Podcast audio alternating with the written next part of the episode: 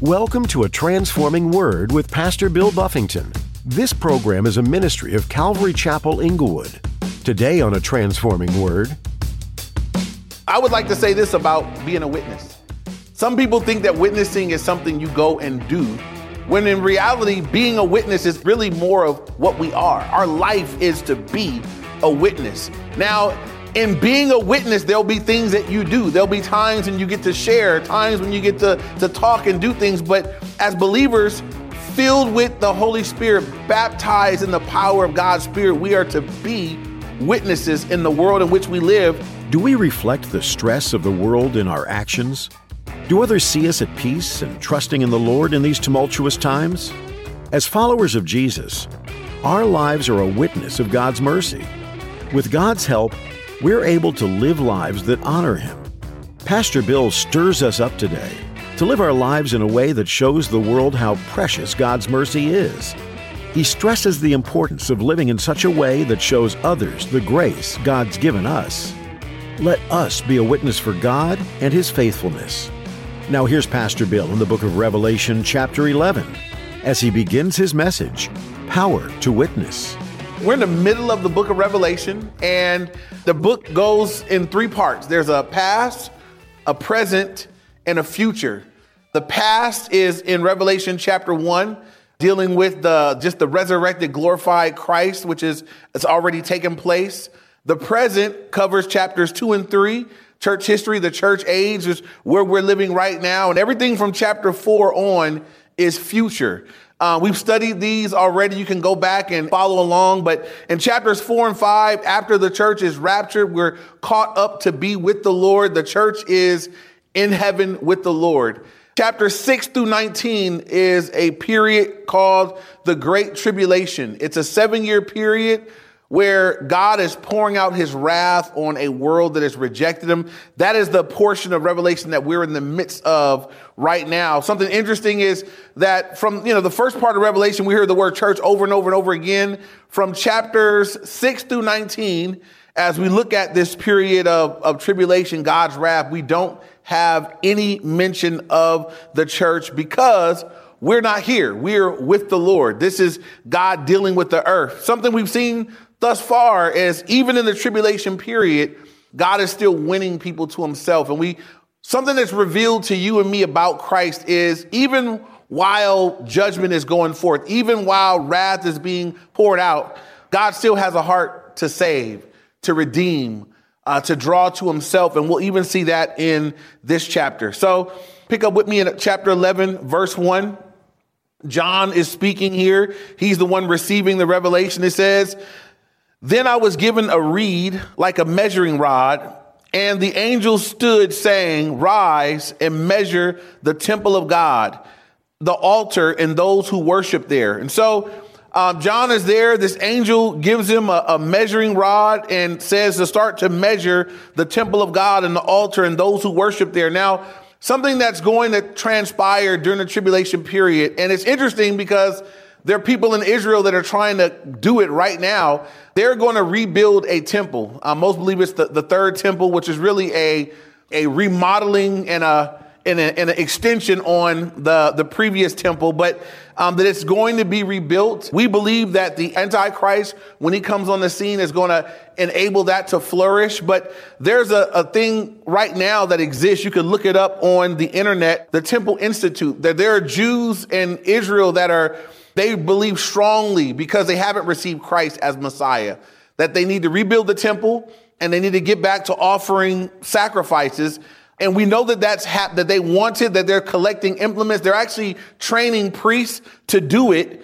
And I think it's interesting. I wonder in, in this age of animal rights activists, uh, I wonder how they're going to ever pull it off where they can start sacrificing animals. That's, they're going to have quite a fight on their hands. But the fact is that there are people right now that want it very badly. You can go on their website. It updates weekly. I mean, they're, they are believing this. The sad part is the reason they want this temple so badly is because they haven't received Jesus, who is the sacrifice for our sins once and for all. And so, as we're in the end times, church has been raptured on earth. The Antichrist, when he comes on the scene, He's going to give them what they want. They're going to have their temple. They're going to love this man. There's going to be peace in the Middle East for the first time ever. And we know at the three and a half year mark that the Antichrist is going to step in and declare that he is to be worshiped. And it's what we call the abomination of desolation. So the second three and a half years is where the Jews are really going to begin becoming to Christ in, in the droves. And so my point is, as John is, is in the, in, he's in this latter season, and there's, he says, I want you to measure the temple, measure the altar, the temple of God, and, and those who worship there.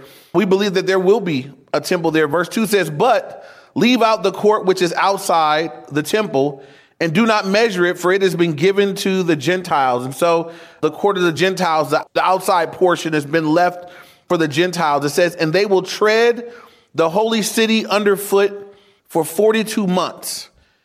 So the end of verse 2 says the, the, that they're going to be treading this, the holy city, Jerusalem, is going to be tread underfoot for 42 months. If you do the math, 42 months is equals 1,260 days, which is three and a half years. And so there's going to be a three and a half year period where we believe that exactly what it says here, the, the trampling by the Gentiles is, is going to take place the, the last half where they're going to be just decimating and mistreating and abusing God's people during this time. And this is when the Antichrist is going to pour out his wrath on God's people, where Satan really goes after God's people, the, the Jews in that sense. Let me say this because it has some credence to us, right? Some people have a problem with this that God chose the Jews and they're his own special people. And people say, well, it doesn't seem right that God would have a people that he chose. Here's what should minister to you about this. God chose the Jews. He said, this is my special people. I've chosen them. And historically, they have not chosen him back. Over and over again, God displays his love to them. He goes after them. He rescues them. He saves them and they rebel against him. They worship other gods. They, they do the, they do the wrong thing over and over again. Uh, sometimes they come back tattered and beaten. They ask God to receive them and he always takes them back. He always receives them back. He always is willing to forgive. And even here at the end of time, the Jews as a nation, as a people have rejected Christ he's still leaving hope and opportunity for them. For anybody that's listening, if you're a Christian, and I know if you're a Christian, you, you mess up sometimes. You do stuff you're not supposed to, you blow it, you fall short. If anything, looking at how God treats the Jews, it should minister to you and me of how faithful God is even when we're faithless.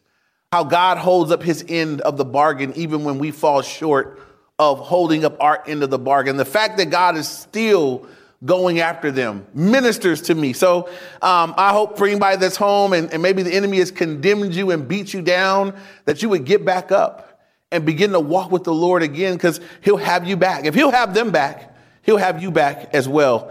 Um, that has to do with who he is and his character and his nature. And so moving on, it says, so this latter portion, this 42 months, the second half of the seven year tribulation period, uh, the Jews are going to be having a tough time. Again, we'll see that more as we move into chapter 12, verse 3. It says now, and I will give power, God speaking. God's going to give power to two witnesses, and they will prophesy 1,260 days clothed in sackcloth. So we get introduced here to two witnesses. I titled the message today, Power to Witness. These are two witnesses at a critical juncture in history. It is after the church has been caught up to be with the Lord. That means there's no church on earth. So who lives in the church? Who lives in every Christian? The Holy Spirit. God, the Holy Spirit lives in, in, every one of us and empowers us to be witnesses. Well, when the witness of the church is gone, think of how corrupt and how wicked things will be. And so God raises up these two supernatural witnesses, these two men. We know they're men because all the, the words used to describe them are, are male. So these are two men. Now, it, Revelation doesn't tell us who they are.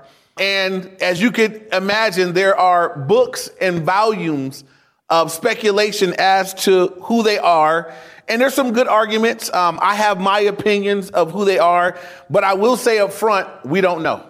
We don't know who they are. And if God wanted us to know emphatically, he would have just told us right here. We just know that there are two witnesses. Some think because of the power that these two are going to have, that Elijah is possibly one of them because um, some of the miracles and some of the things done through the witnesses we saw done through Elijah's life. Something Moses because there was there was fighting over the bones of Moses, and so there must have been something God wanted to do with him later, and there was power God gave to Moses. Some think Enoch because he was caught up to be with the Lord and he didn't die. Some think uh, Elijah for the same reason. So suffice it to say, I, I won't go on and on.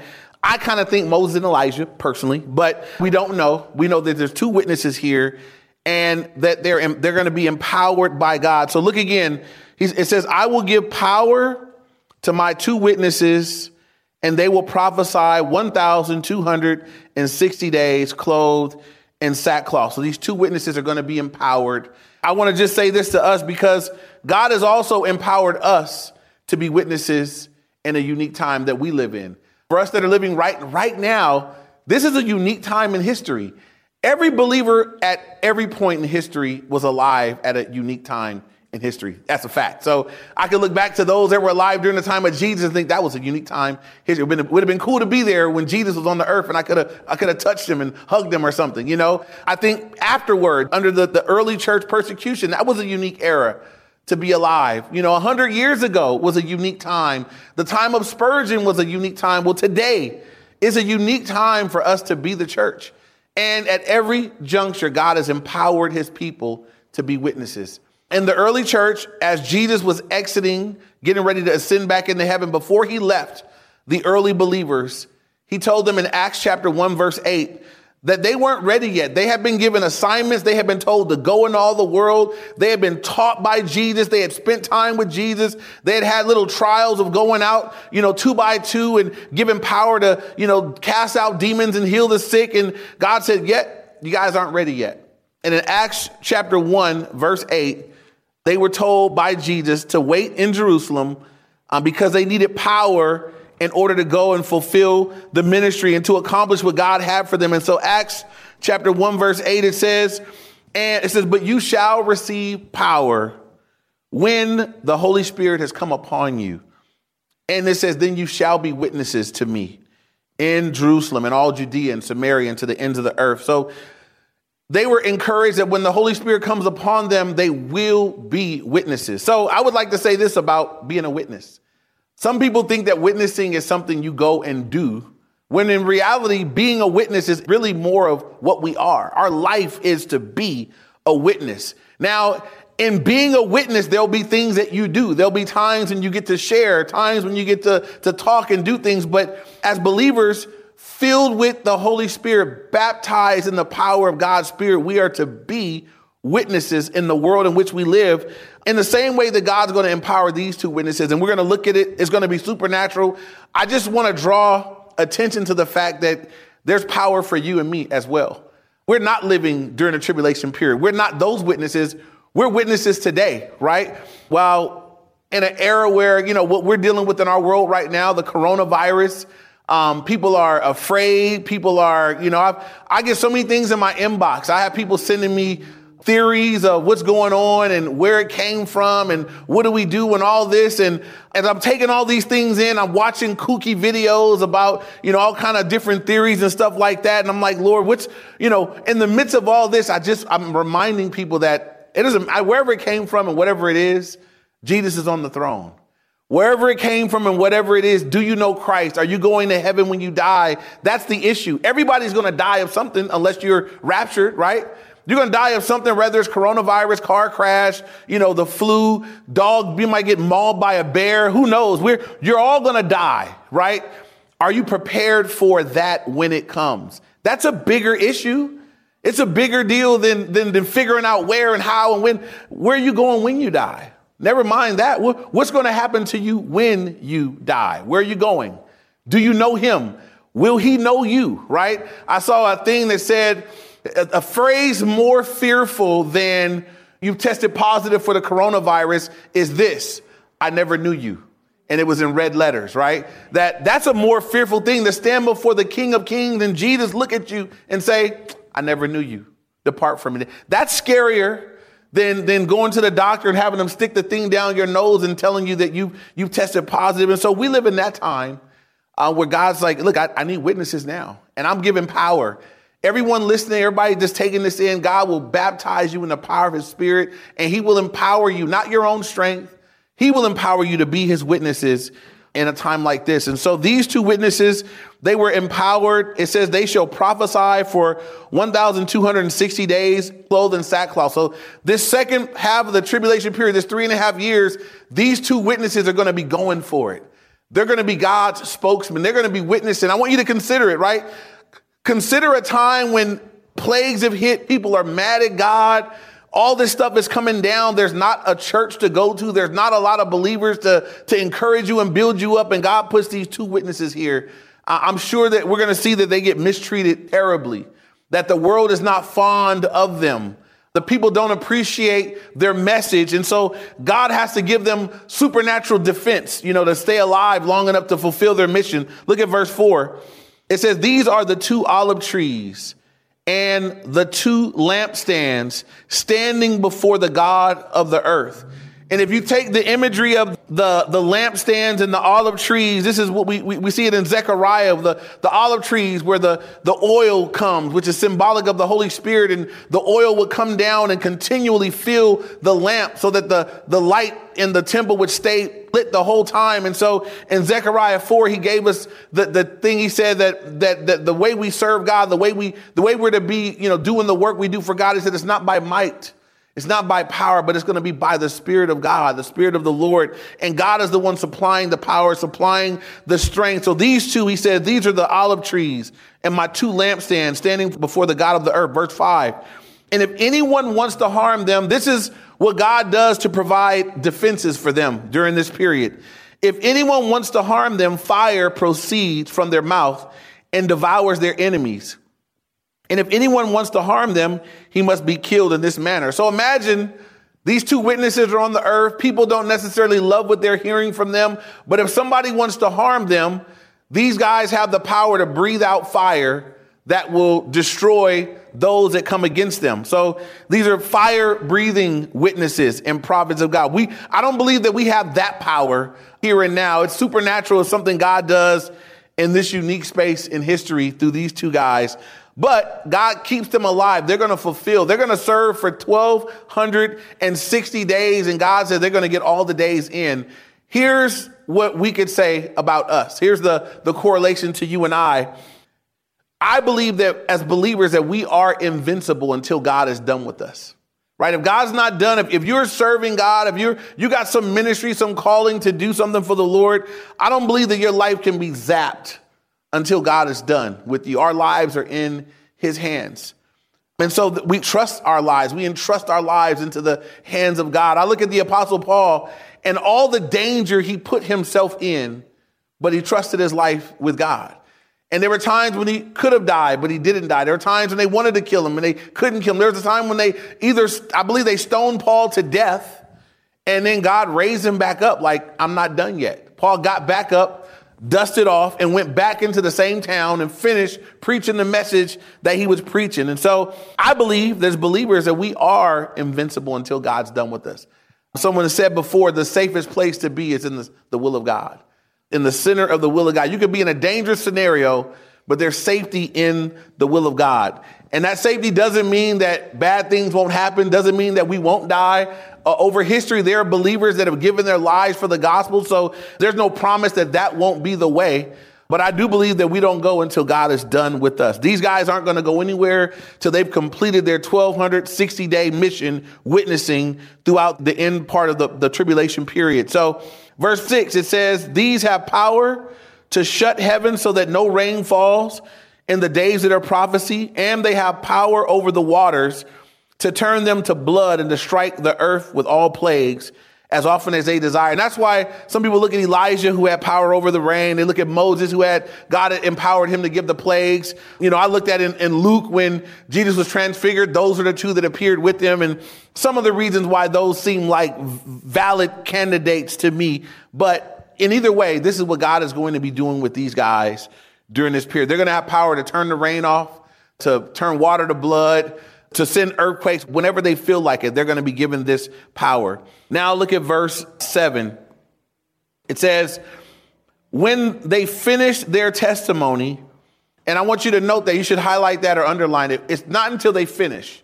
Once they're done, when they finish their testimony, the beast that ascends out of the bottomless pit will make war against them, overcome them, and kill them. I said earlier that our lives can't be taken until God is completed, until God is done. These guys, God said they were going to do this for 1260 days. When their time is done, when they've completed what they were given to do, then the, the beast that ascends out of the bottomless pit, we believe that's Satan himself, ascend out of the bottomless pit and he's going to make war against them, overcome them, and kill them.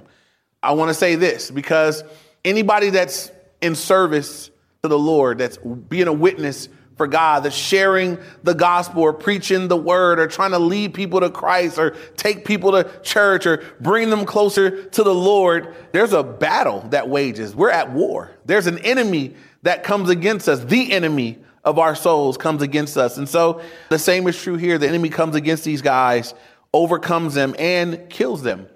And much like I believe when Satan killed Jesus, because I believe that everything that transpired for the death of Christ, I believe Satan was in it. I believe that he, we know he possessed Judas and all the different pieces and parts. I believe it was a satanic coercion to bring the life of Jesus to an end. And I believe that when, when Jesus died on the cross, I believe there was probably a, a satanic celebration. We don't know that, doesn't say that. But I'm sure that from Satan's perspective, it was like, we did it. We got him. And these guys, Satan overcame them and killed them. Now I want you to look at how bad things are on the earth. Look at how look at what people do to their dead bodies. Verse 8. And their dead bodies will lie in the street of the great city which is spiritually called Sodom and Egypt, where also our Lord was crucified. So Jerusalem is being called by two names, Sodom and Egypt. Sodom is, it speaks of immorality. We know what happened in Sodom and what God did as he judged it. Egypt is also always a type of the world. Egypt is where God's people have been in bondage and enslaved. And that's the climate there in in Jerusalem. And so their bodies are going to lie dead in the street. Now, in Jewish culture, a person dies, they're buried almost immediately. They're not left in the street. So this is extreme disrespect. To leave their bodies out in the streets would have been it would have been a show of great disrespect to these guys. Verse 9 says, Then those from the peoples, tribes, tongues, and nations will see their dead bodies three and a half days. So their bodies are left there for three and a half days and the whole world sees it. Maybe it's on CNN. Maybe it's on the news. We know right now that something can happen somewhere in the world and the whole world can see it. We're set up for that already. It says everyone's going to see it for three and a half days and not allow their dead bodies to be put in the graves. So they're not going to be shown just decent respect. When criminals get shot in the street, they cover them up when, you know, whoever it is, they get that much. They get covered up so that people aren't looking at them dead. These guys are just left in the street. The news is covering it. People are walking in the street. Look at what it says. It's worse. It gets worse than that. It says that they won't allow their bodies to be put in the graves. In verse 10, and those who dwell on the earth will rejoice over them, making merry and send gifts to one another because these two prophets, the two prophets who tormented those who dwell on the earth. I mean, so it's almost the world is going to treat it like a like a like a it's like a satanic Christmas. These guys are dead in the streets, and it says that the people of the earth are giving gifts to one another and celebrating that these two guys that tormented us are dead. And so I want you to consider this, right? Because these two guys, what did they do that the earth would hate them so much?